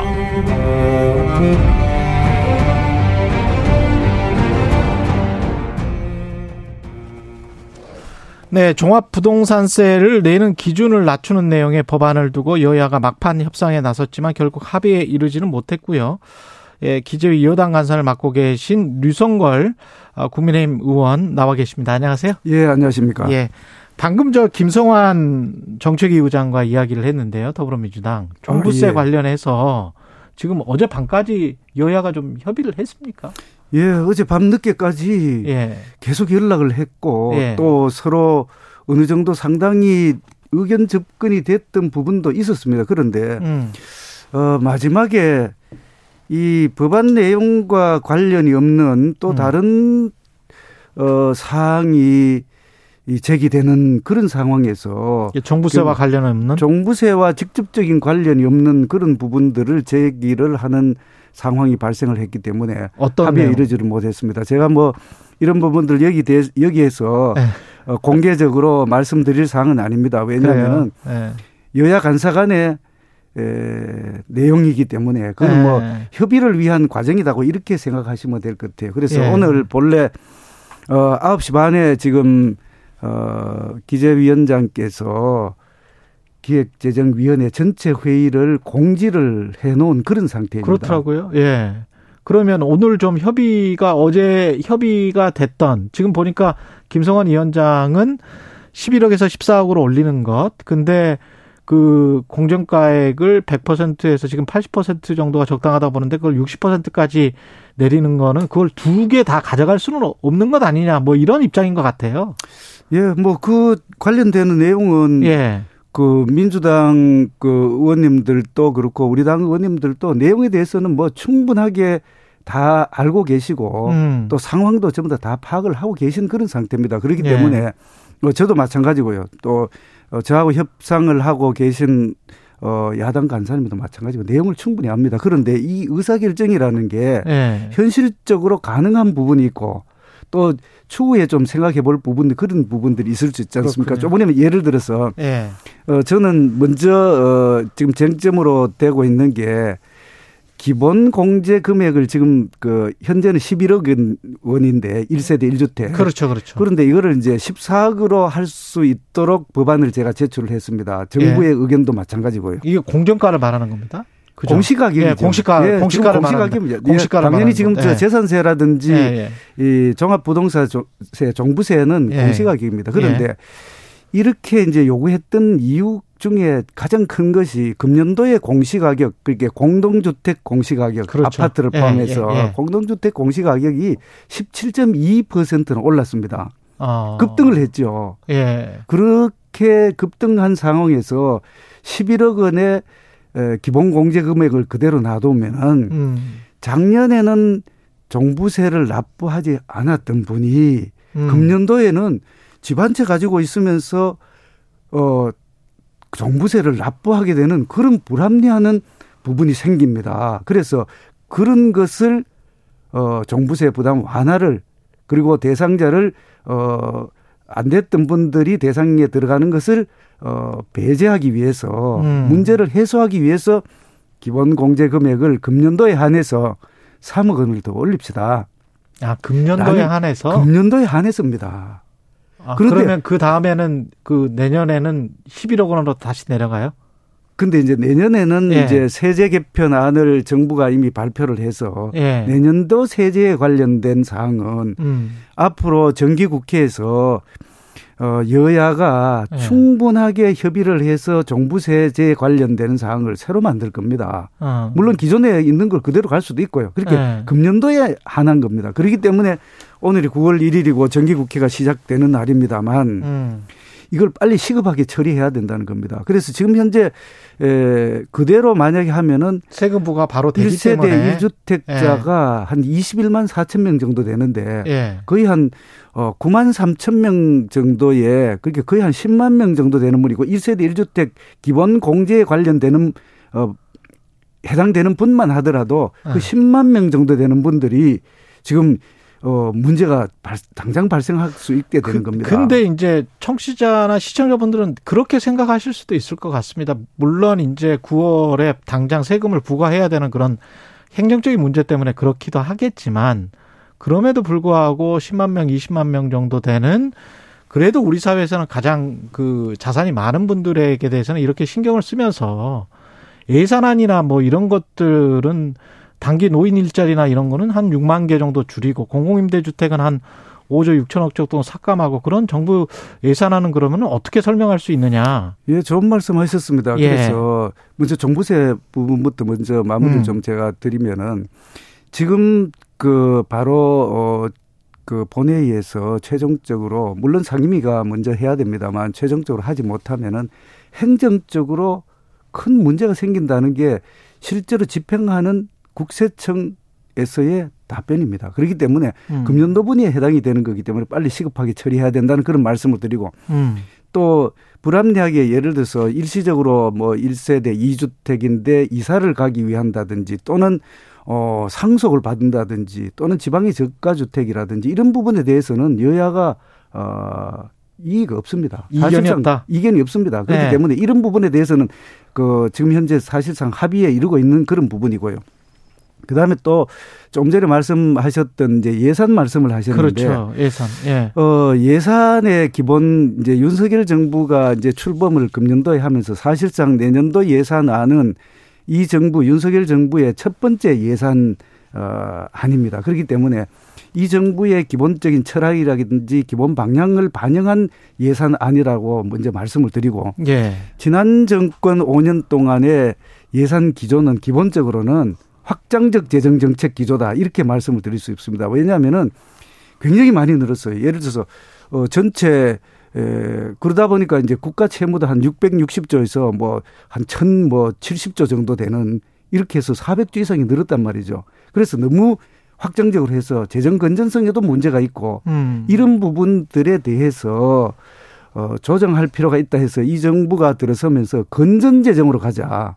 어. 그런 과정에서 일부 예산이 감축되거나 또 삭감된 게 있습니다. 예. 근데 이거는 민간에서 일자리를 창출하고 민간을 이렇게 활성화시켜서 경제 관련된 사항들을 민간 위주로 가자. 시장에 따라서 가자. 이렇게 민간 주도 시장 위주로 가자. 이런 게 이 정부의 예산의 재정 정책의 기본 방향이다. 이렇게 이해를 해 주시면 되겠습니다. 근데 그 그거는 이해를 하는데요. 민간 주도라 민간 경제 위주로 가자는 근데 그 시기가 지금 굉장히 좀 안 좋잖아요. 지금 경제가 좀 안 좋은 상황이고 잘못하면 미국이나 한국이나 특히 이제 미국 같은 경우는 내년에 경기 침체가 올 것 같다라는 게 거의 확실시 되고 있는데 2분기 연속 마이너스 성장이었고요. 일단 예, 예 그런데 성장률이 경제 상황이 안 좋다고 해서 예. 재정을 예. 어, 너무 방만하고 확장적으로 꼭 해야 된다는 건 아닙니다. 그런데 아. 이 줄일 때는 줄이고 예. 또 지역적으로 또 취약계층 그 대상별로도 지원해 줄 부분은 확실하게 지원해 주는 게 예산의 기본 방향이라고 생각을 합니다. 그래서 그전에 있다. 필요 없던 부분들은 확실하게 네. 구조 조정을 해서 네. 어 제가 지금 설명 듣기로는 어 세출 구조 조정을 최대한 많이 해서 한 24조 원 구조조정을 했는 걸로 알고 있습니다. 이렇게 해서 구조조정을 하고 남은 그 재원을 네. 그 재원을 가지고 취약계층에 대한 지원을 하고 이렇게 하는 게 기본 방향이고요. 혹시 그래서 또 금년도에 필요하지 그 않을까요? 나중에 추경. 추경. 추경을 뭐 지금 이제 내년도 본 예산 안을 네. 지금 편성해서 네. 국회에 제출하는 상황에서 아니, 그런 것까지 이야기한다는 건 저는 그 안 맞는 이야기고요. 안 맞는 이야기입니까? 기본적으로 안 맞는 이야기고 지금 네. 추경을 저 이야기할 사항은 아니고요. 네. 그래서 전체 내년도 예산 안에 따르면은 한 639조 원 정도 되는데 그렇죠. 그 중에서 복지 예산과 관련된 예산이 어 226조 6천억 정도 돼서 거의 한 35%가 넘는 그런 수준입니다. 예. 그렇기 때문에 취약계층이라든지 꼭 필요한 어, 분야 부문에 대해서는 대상에 네. 대해서는 지역에 대해서는 지원을 하는 그런 예산이다 이렇게 이해를 해주시면 되겠습니다. 복지 예산의 증가율도 본 예산의 증가율에 비해서는 조금 조금 떨어지긴 하더라고요. 이제 전체적인 관련되는 거는 한 12개 분야가 있는데 예. 그거는 이제 구조조정하는 과정에서 좀 필요하지 않는 시급하지 않는 부분에 대해서는 조정을 하다 보면은 그 최종적으로 숫자를 보면 어떤 부분은 늘어날 수 있고 어떤 분야는 또 줄어들 수 있고 음. 이렇게 생각이 됩니다. 그래서 예. 어 저는 어떤 생각을 하느냐면은 어 기본적으로 재정은 건전하게 유지할 필요가 있다. 예. 하지만 꼭 필요한 부분에 대해서는 확실하게 지원을 해야 된다라는 예. 게제 생각입니다.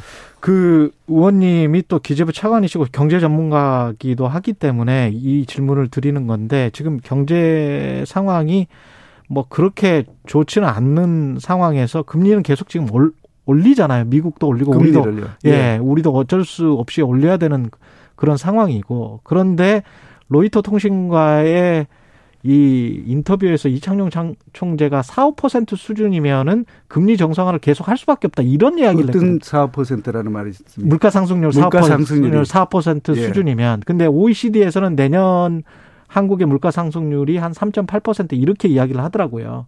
내년에도 금리를 올린다는 올릴 수도 있다는 그런 지금 뉘앙스인데 3.8과 4, 5% 어떻게 보십니까?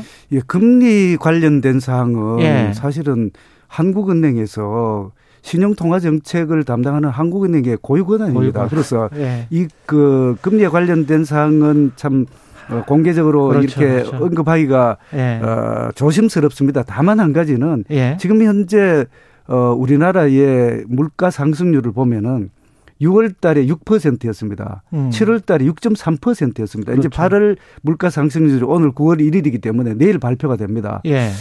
어, 이런 상황에서는 지금 현재 금, 그 금리 수준이 우리나라 2.8월 25일 날 2.5%로 이제 그 확정을 했지 않습니까? 0.25% 포인트를 올렸는데 한국은행의 기본 그 설립 취지가 물가 안정입니다. 그렇죠. 그리고 또 네. 어, 금융 안정에 유의하도록 이렇게 돼 있기 때문에 물가 안정에 관련되는 사항들은 금융통화위원회가 최종적으로 정하고 음. 그다음에 물가 계속 올라가는 그런 상황이라면 당연히 금리를 올려야 되죠. 예. 한국은행 입장에서는 그런 알겠습니다. 상황입니다. 예, 원칙적으로 말씀을 해주셨고요. 종부세 관련해서 청취자 의견이 계속 들어와서 예. 어쩔 수 없이 지금 1분밖에 안 남았는데 예. 이종령님은 저는 종부세는 이중과세인 측면이 있다고 봅니다. 한시적 완화니까 빨리 합의를 해줬으면 좋겠습니다. 아, 열심히 하겠습니다. 예. 오늘도 지금 뭐곧저 방송 끝나고 나면 바로 또 알겠습니다. 연락도 드리고 리올님은 부자 감사하면 그로 인한 일의 모자란 세수는 어디서 충당하나요? 뭐 이런 이야기. 그 민주당 측에서 그 주장하는 부자 감세 이거는 어떻게 보세요? 부자 감세라는 거는 프레임이라고 생각해요. 프레임이다. 예, 네. 왜냐하면은 이저그 종부세는 기본적으로 징벌적 조세라는 게 대체적인 평가입니다. 징벌적 최고, 조세다. 지금 네. 최고 세율이 6%예요. 네.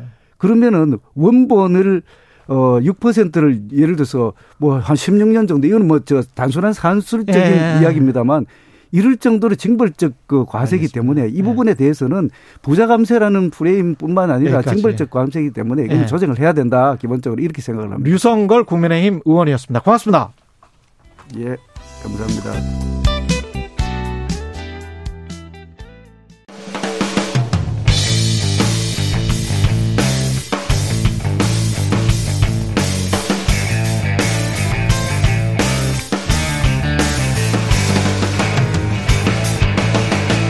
최경영의 최강 시사.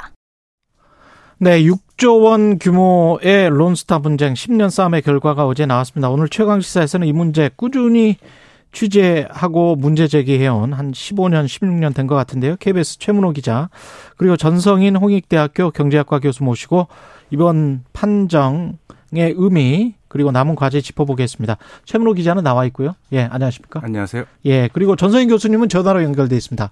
안녕하세요, 교수님.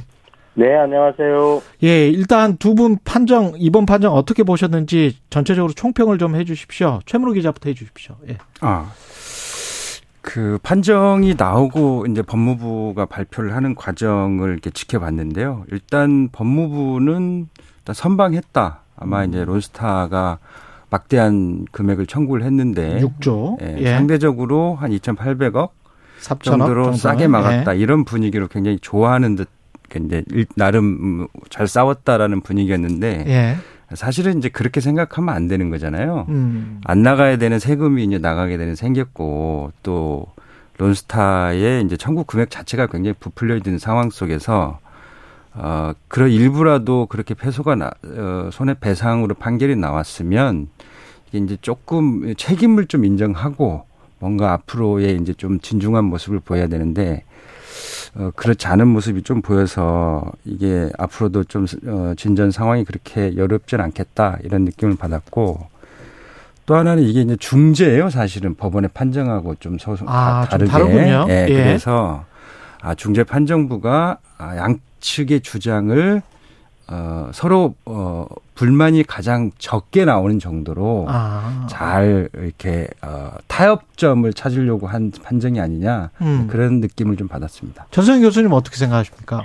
예, 뭐 저도 최문호 기자님 지금 그 총평에 뭐 100% 공감하고요. 제가 그냥 몇 가지 이렇게 단문 형태로 조금씩 그 어, 총평이랄까요? 코멘트를 좀 드리자면 첫 번째로 우리 정부는 패소했다. 그 다음에 두 번째로 패소를 하면 돈을 줘야 되는데 그 내주는 돈도 받은 돈의 일부를 돌려주는 조세 논점에서 패소한 것이 아니라 받은 적도 없는데 돈을 내줘야 하는 즉 국민의 호주머니가 생짜로 털리는 그런 금융감독의 부당성 논점에서 졌다. 셋째, 그 패소의 비율은 법무부 발표처럼 법무부는 이제 표면적인 논리를 가지고 4.6%라고 했는데 예. 어, 현실적인 것을 보면 판정문에 나와 있듯이 50%다. 넷째, 이런 점을 법률 전문가들이 모를 수가 없는데 이런 점을 호도하고 어쩌면 향후 대응까지 왜곡할지도 모르는 법무부의 태도가 우려스럽다. 음. 다섯 번째, 이 사건에서 결국 만약에 어, 이게 이제 패소로 굳어진다면 저는 뭐 사실상 굳어졌다고 생각을 하는데요. 예. 그게 금융감독의 부당성 논점에서 졌다면 우리가 해야 되는 건 단기적으로 물론 뭐 관련자 사법 처리하고 재산 환수하고 이런 푸닥거리도 해야 되겠지만 장기적으로 금융 감독을 어떻게 해나가야 할지 음. 이, 이 개방되고 어, 국가 간 소송도 난무하는 새로운 사회에서 어떻게 해야 할지 하는 점을 어, 신중하게 고민할 때가 되었다. 이런 정도 생각이 듭니다. 아, 잘 정리를 해주셨는데 한동훈 법무부 장관은 뭐 다시 한번 제기를 해보겠다. 그래서 세금 한 푼이라도 나가는 거는 용납할 수 없다. 이런 말을 했거든요. 이게 진심일까요? 어떻게 보세요? 저는 참 그 뭐 그렇게 생각할 수 있습니다. 예. 아, 그리고 뭐저 그리고 저 국뽕이랄까 이런 표현에서 예. 애국심이 막 차오르잖아요. 예. 와, 뭐 우리 국민들을 위한 어, 선도자 뭐 이런 생각이 드는데 예. 사실은 그것도 변호사 비용 쓰고 변호사 비용 국민 혈세거든요. 그러니까 어, 어, 잘 생각을 해서 해야 되는 것이고 음. 그런 것이 제가 이제 다른 데서도 몇, 다른 기회에서 몇 번 지적을 했지만 현재의 관련자에게 자칫 어, 도망갈 수 있는 기회를 또 한 번 주는 그런 행동일 수 있어요. 예를 들면 아. 시효가 남아 있는데 시효가 막 진행돼서 공소시효 뭐 만료돼 가지고 감옥에 못 집어넣고 채권의 소멸시효 만료돼 가지고 구상권 청구 못 하고 음. 그 다음에 또 재산 막 빼돌리고 뭐 아니면 소비하고 뭐 이, 이럴 수 있잖아요. 예. 때문에 아 할지 말지는 론스타 관련자가 아닌 사람들로 어 제3의 이해상충 없는 사람들로 구성해서 따로 정하고 하더라도 안전장치를 두어서 국회가 특별법 만들어서 이거 하면 시효 정지다. 그러니까 뭐 나중에 뭐 얼마에 가서 지더라도 어 그때 시효 뭐 어 지났으니까 아 뭐 사법 처리 못한다 이런 거 없다. 그 다음에 이 사람들 돈 빼돌릴지 모르니까 현재의 판정문에서 부정한 행위를 해서 국가에 손해를 끼쳤다고 명기된 자들 또는 그것과 관련된 사람들에 대해서는 압류를 건다. 가압류. 그래서 재산 움직이지 못하게 딱 붙들어 매놓고 그리고 어뭐 이의 제기를 하더라도 해야 된다. 저는 그렇게 생각을 합니다. 최문호 기자는 어떻게 보십니까? 지금 제3의 그 관, 제3의 사람들로 해서 소를 제기하더라도 다시 해야 된다라고 말씀하신 게 지금 법무부 장관인 한동훈 장관이 이 사건에 연루돼 있었던 시기가 언제죠? 그게?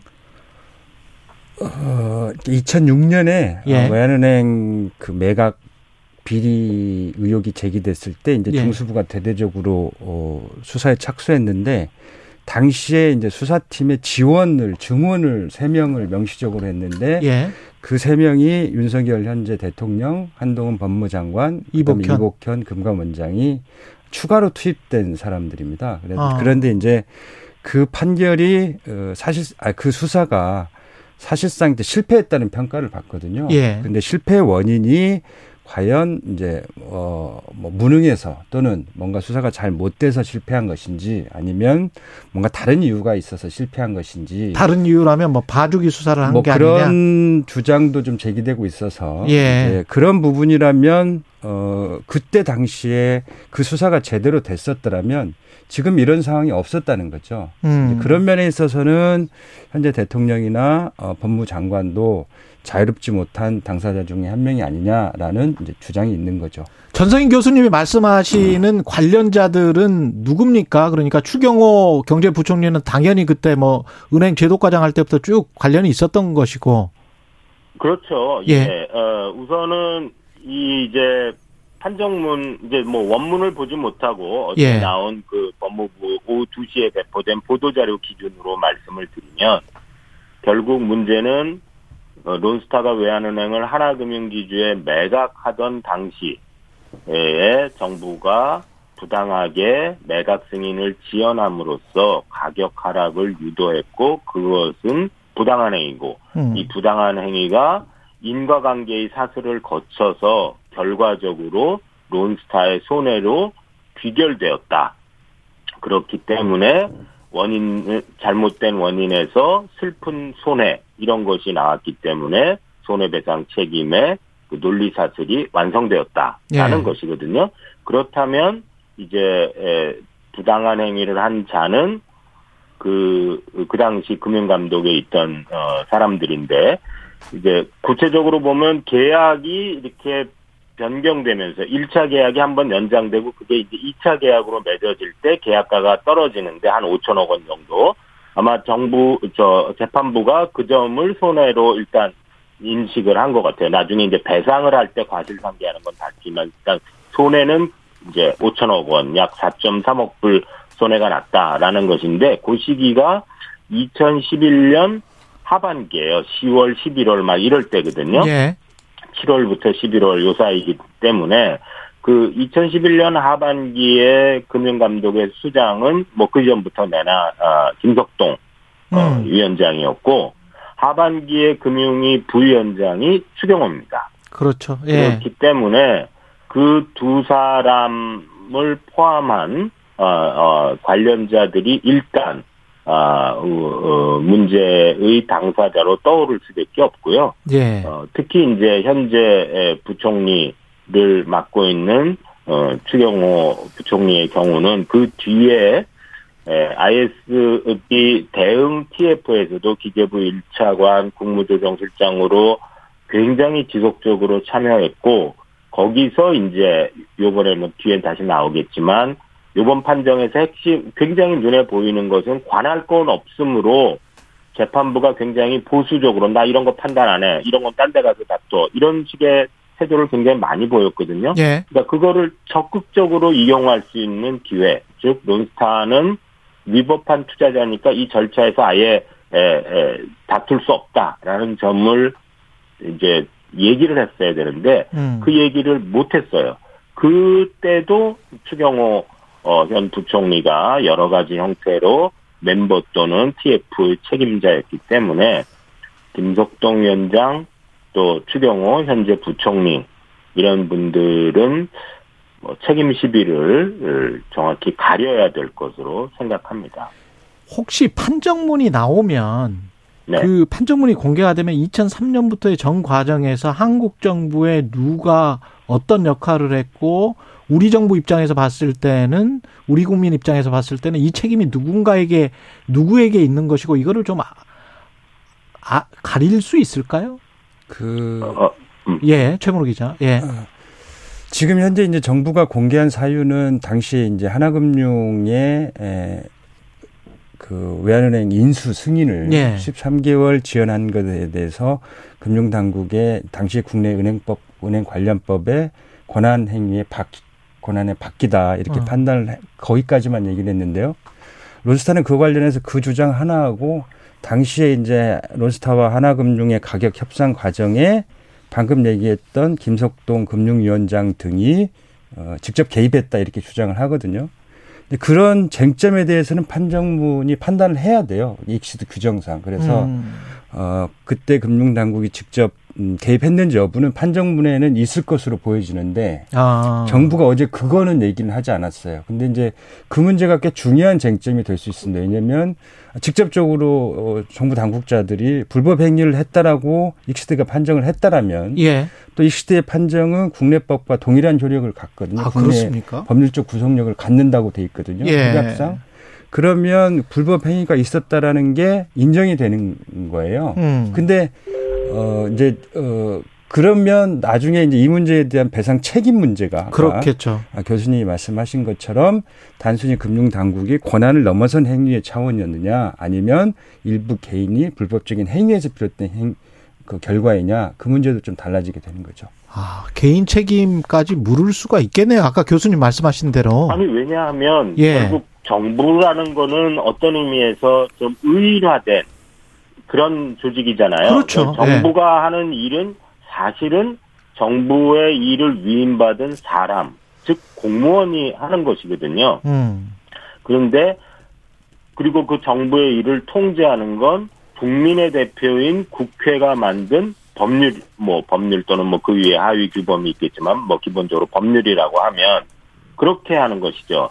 그러면 공무원은 국민의 대표인 국회가 만들어 놓은 법률과 뭐 국제적인 어떤 상식 규범 뭐 이런 거에 의해서 일을 해야 되는데 잘못한 거죠. 그러니까 정부가 잘못했다는 말은 사실은 정부의 위임을 받은 공무원이 잘못한 거예요. 음. 물론 정부를 운영하는 기본 원리인 법률이 이 법률과 저 법률이 상충해서 법률을 잘 따랐지만 결과적으로 남에게 문제를 일으킬 수 있죠. 요번 사건은 그게 아니에요. 은행법에서는 은행법에 어디 저 부당하게 개입하라는 얘기가 국, 국회가 그런 법률을 만들었습니까? 아니잖아요. 예. 그러니까 법률은 제대로 돼 있는데 공무원이 잘못한 거거든요. 음. 그러니까 이때는 개인에게 책임을 물어야죠. 예. 마지막으로 이번 중재 판정이 갖는 의미 두 분 짧게 한 30초씩밖에 안 남았는데 말씀을 좀 해주시기 바랍니다. 전생 교수님부터 말씀하시겠어요? 예, 저는 이제 지금 섣불리 뭐, 어, 이 논스타 관련자들이 계속 이 사건을 끌고 다니는 게 아니라, 예. 아, 그럴 것이 아니라, 아, 이해관계가 없는 객관적인 인사로 음. 그 향후 어떻게 해야 될 건지를 신중하게 결정하는 것이 바람직하고 국회가 적극적으로 이 사건에 개입해야 된다. 예. 예, 최문호 기자. 음. 일단 지금 이제 중재 판정부가 판정을 내리면서 이 판정문을 비밀로 걸었는지가 확인이 안 돼요. 음. 비밀 걸었지 않았으면 공개도 되는 거거든요. 음. 근데 이제 정부는 아직 공개하지 않고 있는 이유가 아, 뭔가 다른 이유가 있어 보이는데 일단 이거 판정문이 공개돼야 아, 대책이 나올 것 같고 특히 이제 앞서 교수님도 말씀드렸지만 현재 결정 뭔가 정책 결정을 해야 될 당사자들이 다 론스타로부터 자유롭지 못하기 때문에 그렇죠. 일단 판정부터 부터 어, 공론장에 내놓고 의견을 거치고 전체적인 국익을 위한 의사결정을 하는 게 바람직하지 않겠냐 이런 네. 생각을 합니다. KBS 최문호 기자 그리고 전성인 홍익대학교 경제학과 교수였습니다. 고맙습니다. 네, 감사합니다. 네. KBS 일라디오 최경영의 최강시사 듣고 계신 지금 시각 8시 46분입니다.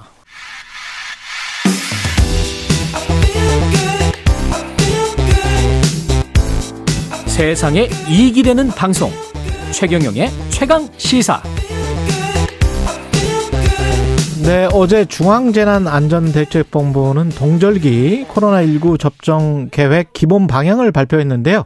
오는 4분기부터 코로나19에 대한 개량 백신 도입되고 고위험군에 대한 우선 접종이 실시될 예정이라고 합니다. 이물기 어, 코로나19 예방접종 대응 추진단의 예방접종 관리 반장이십니다.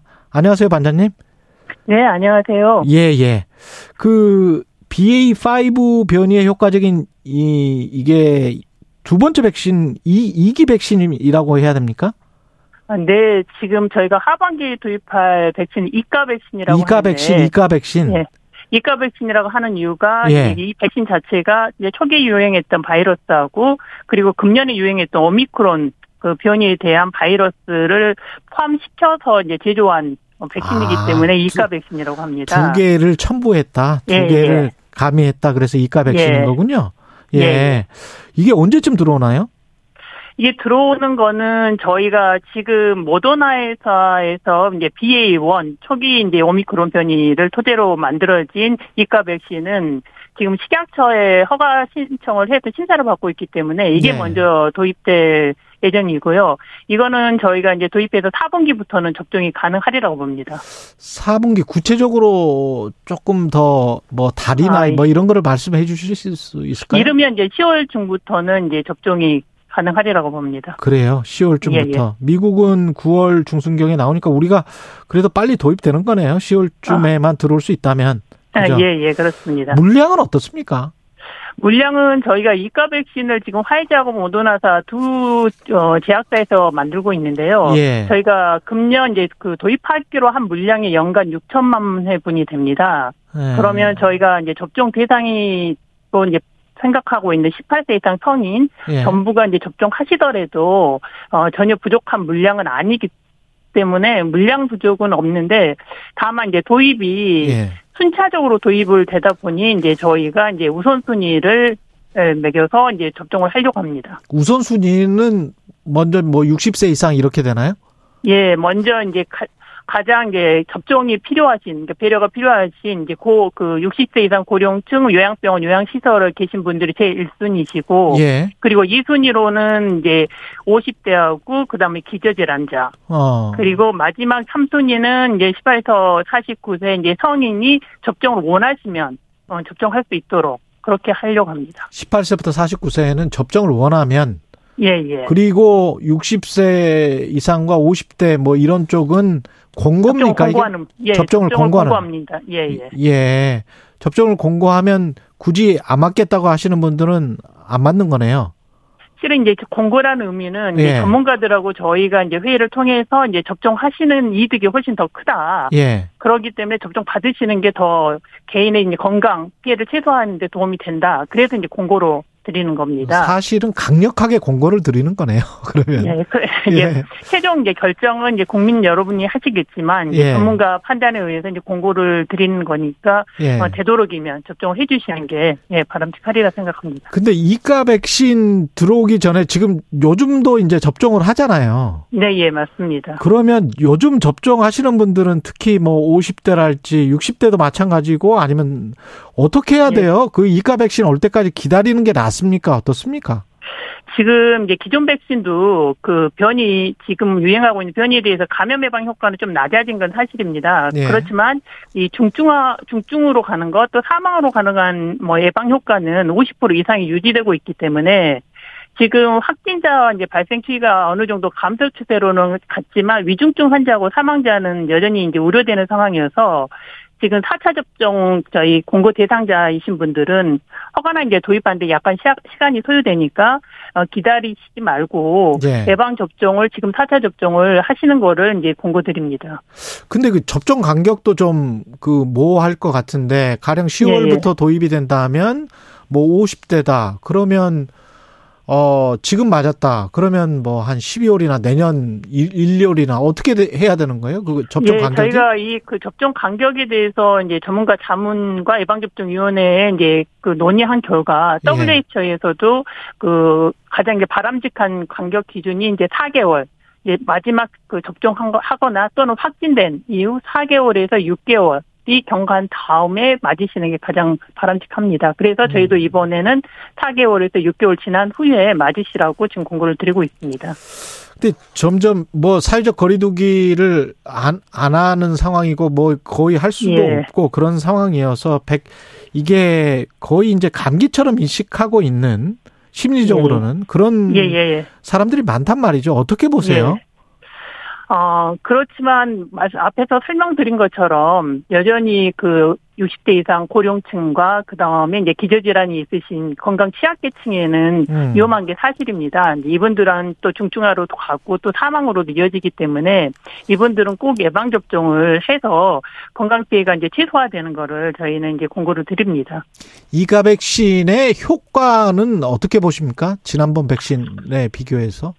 네, 지금 이가 백신의 효과 관련해서는 우선 먼저 저희가 음, 도입하기로 한 오미크론 변이 BA1 기반 백신 모더나타 이과 백신을 먼저 설명드리면 그 BA1 대비 BA1에 대해서는 기존 백신 대비 그다음 중화 항체가가 1.75배 정도가 더 높은 걸로 나타났고요. 예. 지금 유행하고 있는 BA4, 5에 대해서도 기존 백신 대비 중화 항체가가 1.69배가 더 높은 것으로 확인됐습니다.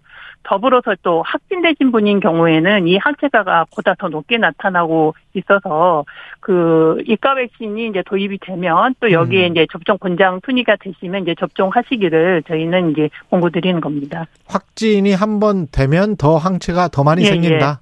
예, 예. 예. 아, 이게 지금 명칭을 개량 백신부터는 동절기 접종 뭐 이렇게 명칭을 바꾼다면서요? 예, 예. 특별한 이유가 있습니까? 아, 예, 이전까지는 저희가 그 하나의 백신을 가지고 이제 변이가 발생하면서 차도 중심으로 이제 접종을 해왔습니다. 예. 그런데 이번에는 이제 새롭게 변이에 대응한 이제 신규 백신이 나왔고, 그래서 앞으로는 이제 시기 중심으로 이제 전환을 해서 접종하는 것이 이제 바람직하겠다. 지금 아직은 코로나19가 이제 인플루엔자처럼 계절, 뭐, 계절에 따른 유행 경향이 뚜렷하지는 아직 않습니다. 예. 그래서 아직은 정기적인 접종 계획이 이제 불확실하긴 하지만 지금 이제 새롭게 유행에 맞춰서 어, 개발된 백신을 가지고 세대한 활용을 해서 시기별로 어, 접종 계획을 이제 수립하고자 저희가 이렇게 명칭을 바꾸게 되었습니다. 아, 그리고 만약에 10월부터 이렇게 이가 백신이 도입이 되잖아요. 네. 그러면 예. 기존의 백신 접종은 그때부터는 이제 중단이에요?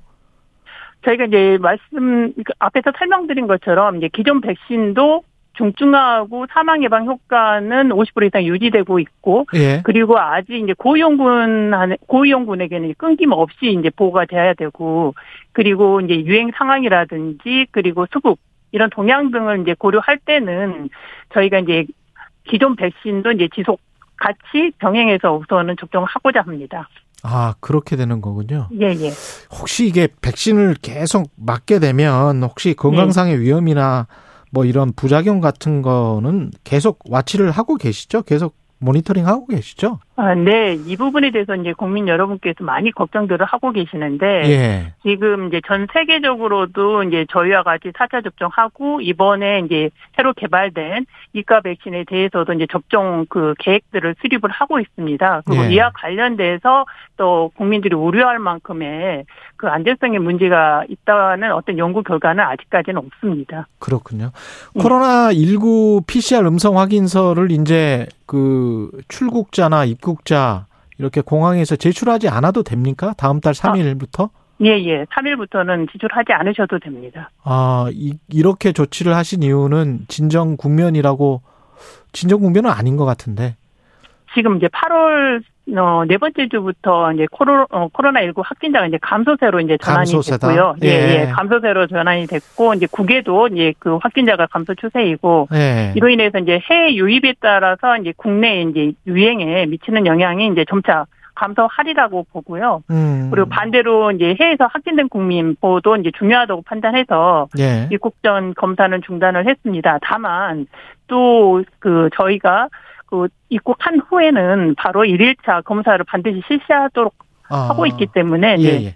알겠습니다. 예. 코로나19 예방 접종 대응 추진단의 이물기 반장이었습니다. 고맙습니다. 네, 감사합니다. 예, 9월 1일 목요일 KBS 일라디오 최경령의 최강 시사였습니다. 저는 KBS 최경령 기자였습니다. 고맙습니다.